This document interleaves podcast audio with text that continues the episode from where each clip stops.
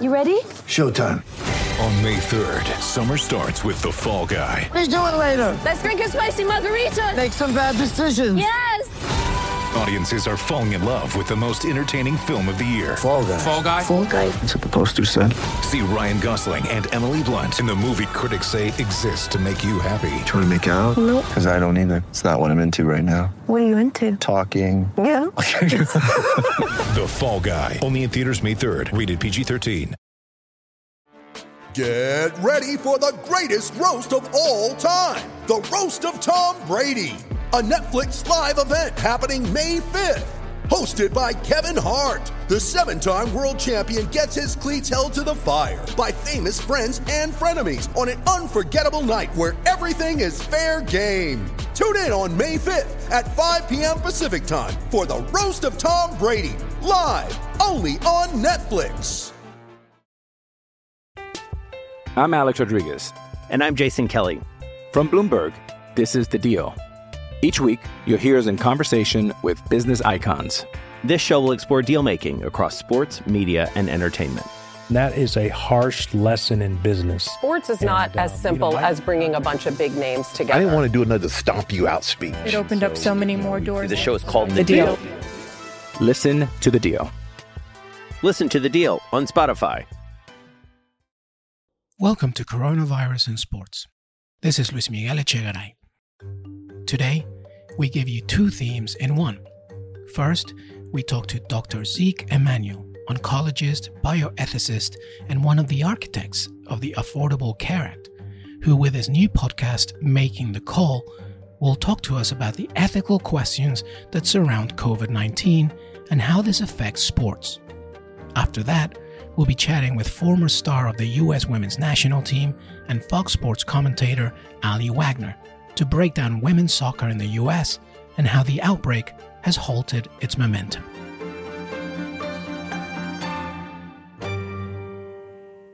In this show, we provide you with topics that deal with the pandemic and how it directly affects the sports world. Our guests, therefore, are almost always stakeholders inside this world. From athletes and reporters, coaches and executives, they're members of this community giving us their point of view from their respective sports. But today, we decided to bring in a medical expert, Dr. Zeke Emanuel, who can not only tell us the effects of coronavirus, but also how society ethically handles it, or rather, should handle it. And for sports fans who are desperately waiting for a club or team to return, it's important to remember the issues that come with rushing to a return to action.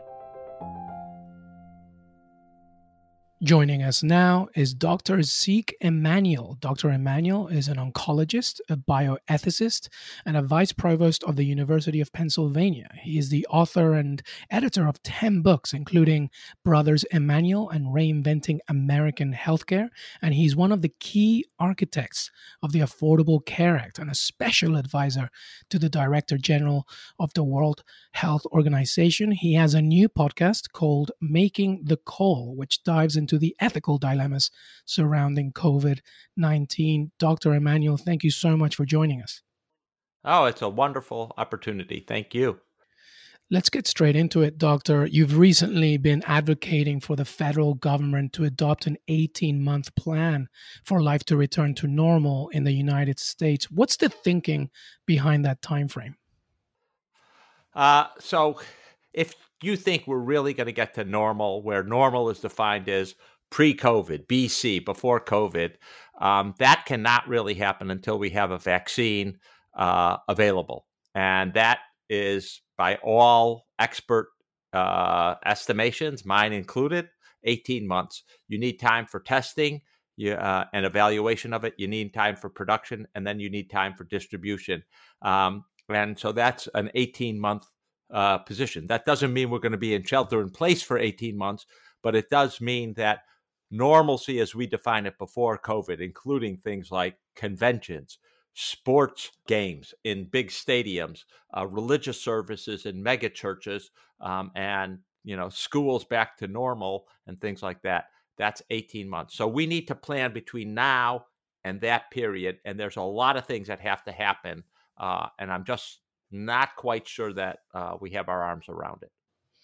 Now, Doctor, being this Sports Illustrated, I have to bring it to sports. What role does sports play in this model? I mean, obviously, it could be a simplified question, but uh, in terms of a sports fan, athletes, leagues, what role does sports play in this specific 18 month model? Well, for a lot of people, sports is, you know, the real symbol. It's sort, sort of the litmus test of normalcy. Uh, can I watch my team on television? Can I go to the stadium and watch players? April 7th, I was supposed to go to a 76ers game against the Milwaukee Bucks. Um, I wa- really wanted to see that game, you know, two of the best teams in the league. And unfortunately, it wasn't going to happen. And so for many people, that's a key indicator of is it normal? Um, so the way I imagine it's likely to happen is you're going to first have games that with no fans and you're going to broadcast them even that requires a huge number of people, right? You've got to have the players, the coaches, uh, and then you've got to have all the you know recording equipment, the broadcast equipment available. That's a large number of people, even in a big stadium. And to keep social distancing and keep norms, making sure everyone who comes in is COVID negative, uh, making sure that uh, no one leaves COVID positive, uh, those are big challenges going forward. And I think we're going to have to sort those things out. I think that's going to be phase one. Phase two is obviously can we uh, begin doing it with fans? The big challenge behind sports is you have tens of thousands of people in a stadium where you can't do social distancing or physical distancing. And the consequence is 50, 70,000 people in a stadium watching a game that is going to probably be among the last things that actually comes back online uh, because we do have a vaccine. Uh, I think having broadcast of events is going to come on soon. And obviously, there are different kinds of sports where you can have the physical distancing uh, much easier than others. Tennis, where people are far apart, much easier uh, than you know basketball and football, where they're crashing into each other all the time. So I'm really interested to to hear your take on this. Uh, one from you know a league like the NBA, where at the very beginning, once they discovered Rudy Gobert testing positive. They did more of an active plan in testing players. Uh, you know, your your podcast deals a lot not just with the you know logistical aspects of, of of what's going on medically, but also ethically. How did you see that when teams like you know uh, the Thunder or anybody else was just testing players ahead of anybody else? Uh, I thought that was real leadership, actually, on the part of the team and the and the league. Uh, we have a positive here. We don't want to be responsible for spreading the disease either to other players or, God forbid, to the fans who have come to enjoy this and now you know have a potentially life-threatening illness. So I think the idea of we're closing down the uh, sports league uh, and we're going to try to get our arms around it and do this only in a responsible manner, I think that was uh, uh, very impressive. And you see, everyone else followed suit because it was quickly recognized that uh, the NBA had done the right thing. You know, it's not easy in the midst of a crisis to show leadership and to take courageous decisions, especially decisions that have literally billions of dollars at stake. Uh, but I think the NBA, uh, you know, showed it was up to it and really understood uh, what the consequences were as we speak, this past weekend, the president had conversations with uh, multiple league commissioners, including MLB, the NFL. And one of the things that he said afterwards in the statement was that he was uh, almost hoping to the point of having the NFL back in September. And then the governor of California, uh, Gavin Newsom, said, you know, we don't see this as a realistic expectation. What do you make of it in terms of people, especially NFL fans, thinking that the season could start as early as September? Again, live games with fans is going to be the last thing to come back. And I think we do have this sort of, um, I don't know what to, exactly to call it out of the White House. Uh, uh, you know, there's a lot of hopeful thinking, but I don't think a lot of realistic critical analysis of the situation. Um, so the president saying, you know, we're going to start the NFL season in September, uh, not going to happen. And I think we just need to be realistic with people. The public is much better if you tell them realistically what's going to happen uh, and what to expect, and not dangle out these hopes that you know almost assuredly. I mean, I 99.9% assuredly it ain't going to happen. My uh, sort of uh, mental picture of this is I'm sitting on an airplane. What do I want the pilot to tell me? Oh, we're going to be off in three minutes and then it takes an hour? No, I want him to say, here's what we have to do before we can get off the plane. And here's why it's going to take, you know, an hour. I'm really sorry about it rather than every three minutes sort of dangling, it's going to happen. And then me be totally frustrated by it. Now, it is possible in September we might have broadcast. Um, I, that's still a huge logistical and public health challenge. Um, so I don't want to minimize it and I don't want to guarantee that it's going to happen. But that's where I think the league has to be thinking about it. And that's where I think fans have to be thinking about it. Would it be better, way better, to have broadcast games? Absolutely. With no fans? Yeah. Is that optimal? No. We want to have the kind of fan experience we have before uh, uh, coronavirus. But, you know, let's be realistic about it. Let's not be, uh, you know, having some false reality. I really enjoyed your um, airline pilot metaphor. I really hope every airline pilot in the US uh, gets that one. Realism in a plane is definitely something I really wish for. Listen, yeah. one thing that you were talking about was about making sure sports fans understood the reality of what was happening. What message do you have to them who may be discouraged by the time of 18 month timeline that you um, have been stating? Look, it's not me. This is nature. I mean, it's not like Zeke Emanuel wants to punish you. And that's why I'm saying 18 months. I'm just trying to be realistic so we can all set our realistic expectations. It deprives more people than others. I'm probably on the low end of deprivation. You know, I don't own a TV. Uh, I'm not obsessed by it, but I'm related closely to a brother who is, you know, loves sports, watches sports all the time. He's totally pissed that he's not going to be able to see the Cubs uh, this baseball season. I understand the frustration. I really, really do. But I think we need to be uh, realistic and you need to recognize yes, we're going to all lose another y- year of games. And, you know, we're probably going to have football come back uh, realistically uh, fall 2021, maybe a little late. Maybe we'll have a truncated season in 2021. But that's what we have to look forward to. That's great. It, you know, it's not a lifetime of no games, it's a year, 18 months. Finally, Dr. Emanuel, as I mentioned at the beginning of our conversation, you're working, uh, doing a, a, podcast, making the call. Uh, tell us about it and the most surprising thing you've learned so far in making it that doing a podcast is really hard. That's what I've learned. uh, you guys make it look so easy. When you're on the other end of the microphone, it's really, I would use an expletive, really hard. Uh, so that's the main thing I've actually learned that everyone who's listening to a podcast, you should really appreciate how much work goes into top quality podcasts like this one because it, it looks simple, but it ain't simple at all. Um, so my expertise is not football, it's not baseball, it's not sports, it's bioethics. It's the dilemmas that we get confronted uh, when we do medicine and biomedical research and things like that. And so we were getting a lot of questions about the ethics of, around COVID. You know, when is it ethical to quarantine someone? When is it ethical to isolate them? When is it ethical to ration ventilators? Is it ethical to pull out a ventilator from a patient? When we have a vaccine, who gets it first? Just a slew of ethical questions. I mean, every place you look when it comes to COVID is uh, an ethical dilemma. Uh, I have a partner who's an outstanding bioethicist who I've known for uh, more than 30 years, he reminds me. Um, and he's seen it all. Um, and we're doing a podcast where we're talking, but we're also talking to uh, real experts uh, in various I- areas, like the ethics of actually rationing ventilators, the ethics of quarantine. What's the law? Who can control quarantine? Can we actually force people to get a vaccine if we develop a vaccine? If people object or worried about the side effects, um, we're talking to you know people who've experienced covid-19 and seen the ethical dilemmas. We're talking to a mayor who wanted to put his town on shelter in place but the governor wouldn't uh, about that kind of dilemma.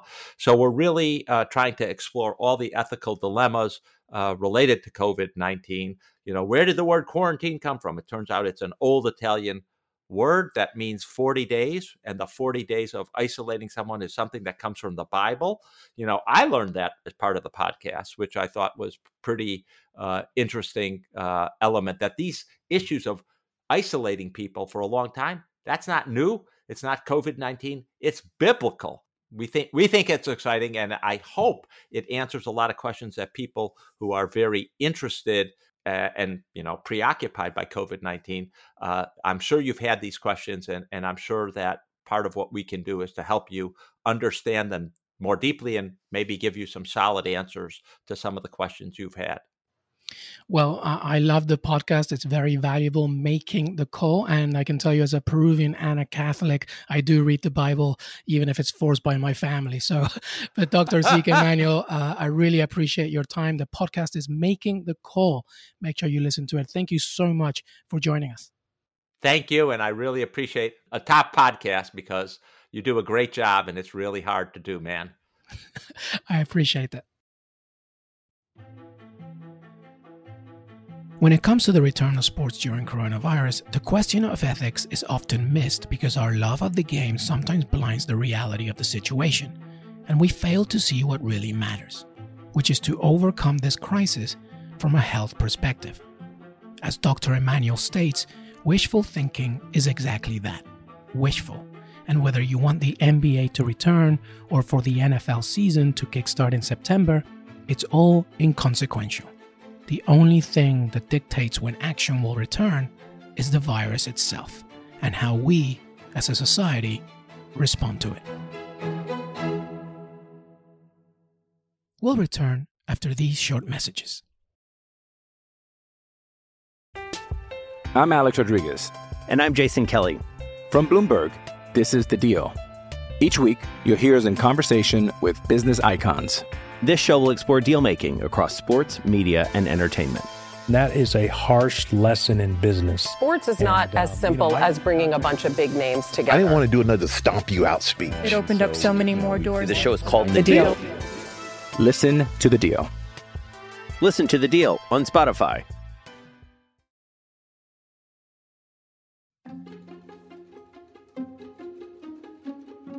Prior to the pandemic, women's soccer was going through a positive trajectory.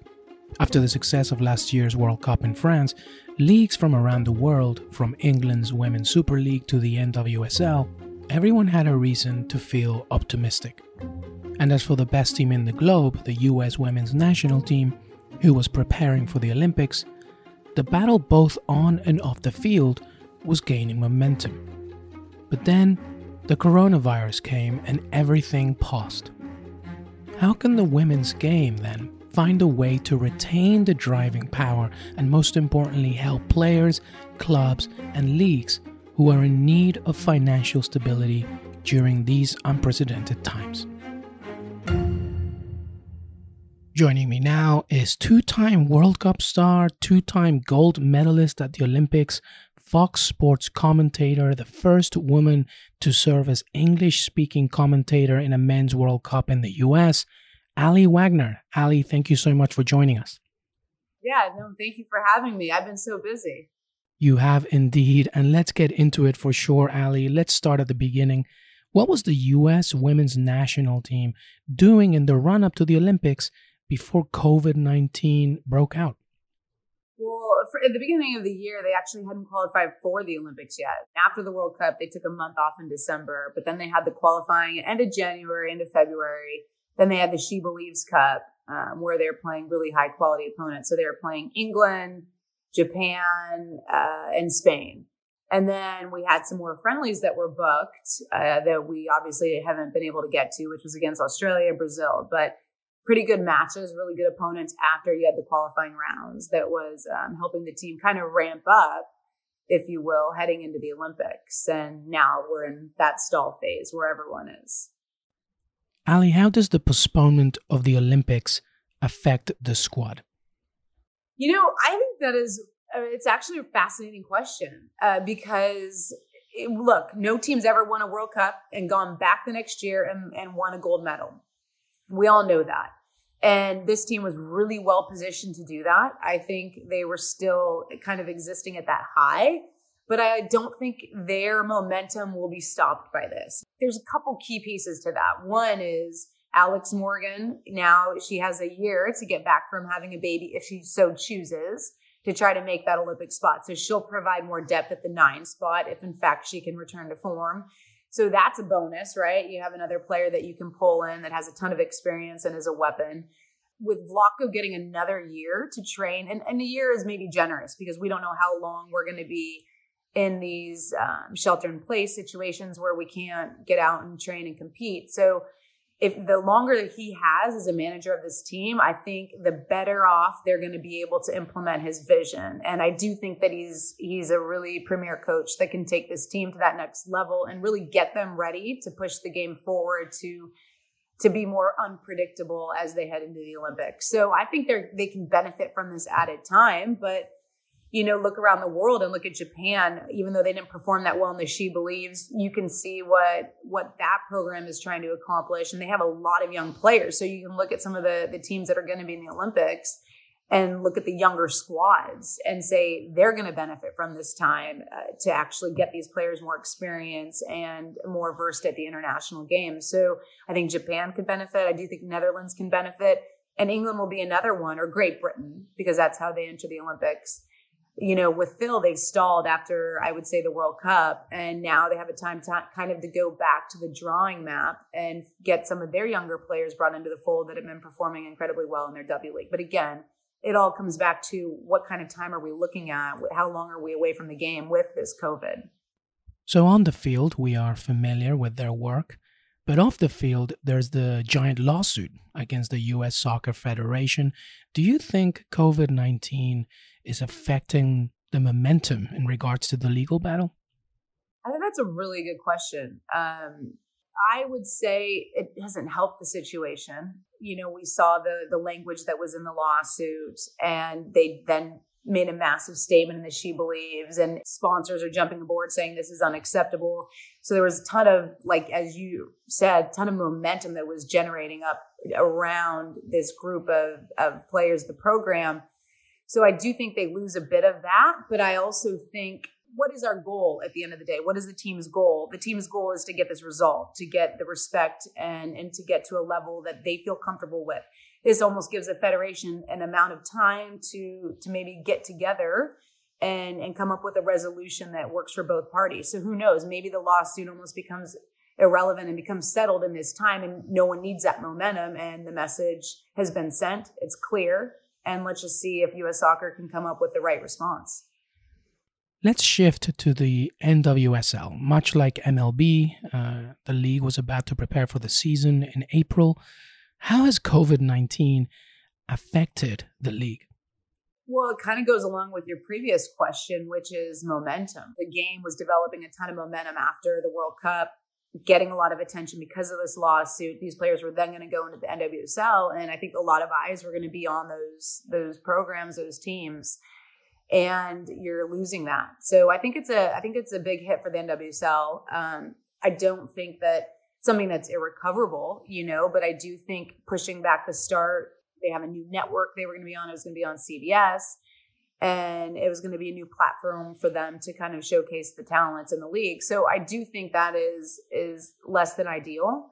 But this is a this has been a resilient league, and these have been resilient owners, and and they're going to have to use this time, like we talk about the federation, to I think better prepare themselves for what this shortened season looks like. If it is a shortened season, perhaps they benefit in this time from not having an Olympic break because we are going to have an Olympic break in the NWSL season. They're not going to have that anymore. So, so this is a time they can perhaps capitalize on some of that uh, generated momentum from the World Cup and have that continuity throughout uh, the year. So, this is something that we should be able to to navigate. The other part of it is not everyone is an Alex Morgan or a Megan Rapinoe what happens, Aly, to those players who are perhaps in the lower part of the player pool who rely on the income from their respective clubs? What happens to them and how will they be affected? It's a really good question too, because I, don't know what the NWSL is doing in in the meantime to support their players. I haven't talked to the individual clubs; those are going to be club decisions. Um, but the reality is, as you know, those players don't make that much money anyways. So they're used to probably making ends meet right and and i'm not saying that's a good situation i'm just saying this isn't um I don't think this is going to be a, entirely unfamiliar situation for some of those players. And hopefully, the the club is going to do what they can to support those players at the bottom, eh, the ones that need it the most, as we should all be doing in our communities. If you can help, you do. That is what's going to be, I think, getting those players through. And and look, I think as far as you're talking about sustainable living, which is obviously the preeminent focus. But I think as far as the players in terms of developing during this time, this can be a really good tool for some of them. You know, the, the NWSL league is is known as a league that is fast, it's transition, it's physical. You can take care of those things, the the the the pace, your strength, all of that. You can train those things on your own and the beauty of it is you can train your skill on your own. You can find a wall, you know, you can find a small space. You don't need a lot. And so I think the players that need to focus on their skill can actually utilize this time to their advantage. And and perhaps in the end, we're not immediately, but we'll see some of the players come out better for it. You know, there's not a whole lot you can do right now, but the things you can do, you can do them well. Just as you mentioned, resiliency is the key. Finally, Aly, you're also a commentator with Fox Sports, talking about the game, analyzing the game. A lot of exciting things were going to happen for you in 2020 from your career perspective. How has this affected your own work? And do you miss the booth?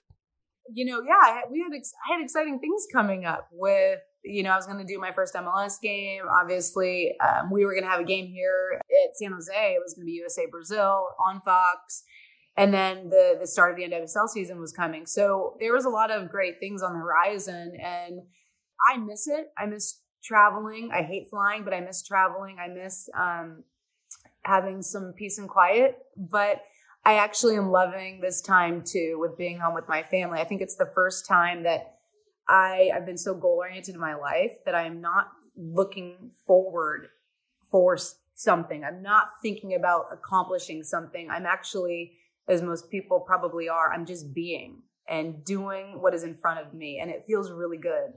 Um, so I'm loving that that balance. It resets your soul to a certain extent, and I'm I think I'm less um, on edge.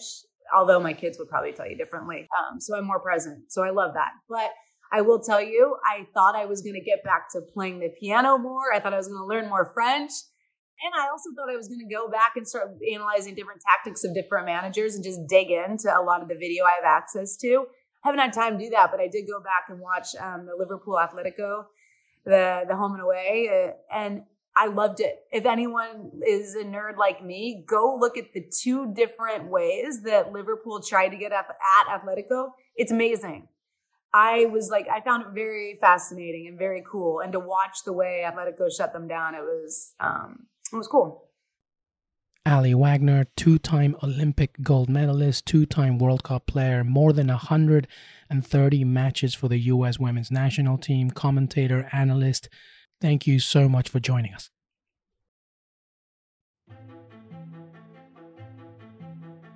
The need for women's soccer to maintain strength and marketability goes beyond COVID 19, and the truth is, it's down to the entire soccer world to take care of its community. Building from a successful World Cup is an important narrative, but it should not be the only thread to hold on to. Overcoming the outbreak is the number one priority, but so is making sure that the women's game is allotted time to flourish in the calendar. Last year, the Women's World Cup succeeded in spite of competing against two other male tournaments, Copa America and the Gold Cup, and the summer of 2021 already looks oversaturated with the Olympics and men's European Championships. During this cluster, it's vital, therefore, to make sure women's soccer has its own time to shine, whether we have a pandemic or not. Thanks to Dr. Zeke Emanuel and Aly Wagner for joining me today. We'll continue bringing you these stories throughout the coronavirus crisis. If you like what we're doing, please recommend us to a friend or family member and leave a rating and review on Apple Podcasts. It really helps others find the show. You can listen to Coronavirus and Sports for free wherever you get your podcasts. And be sure to subscribe or follow us for the latest episodes. Stay safe, and we'll see you next time.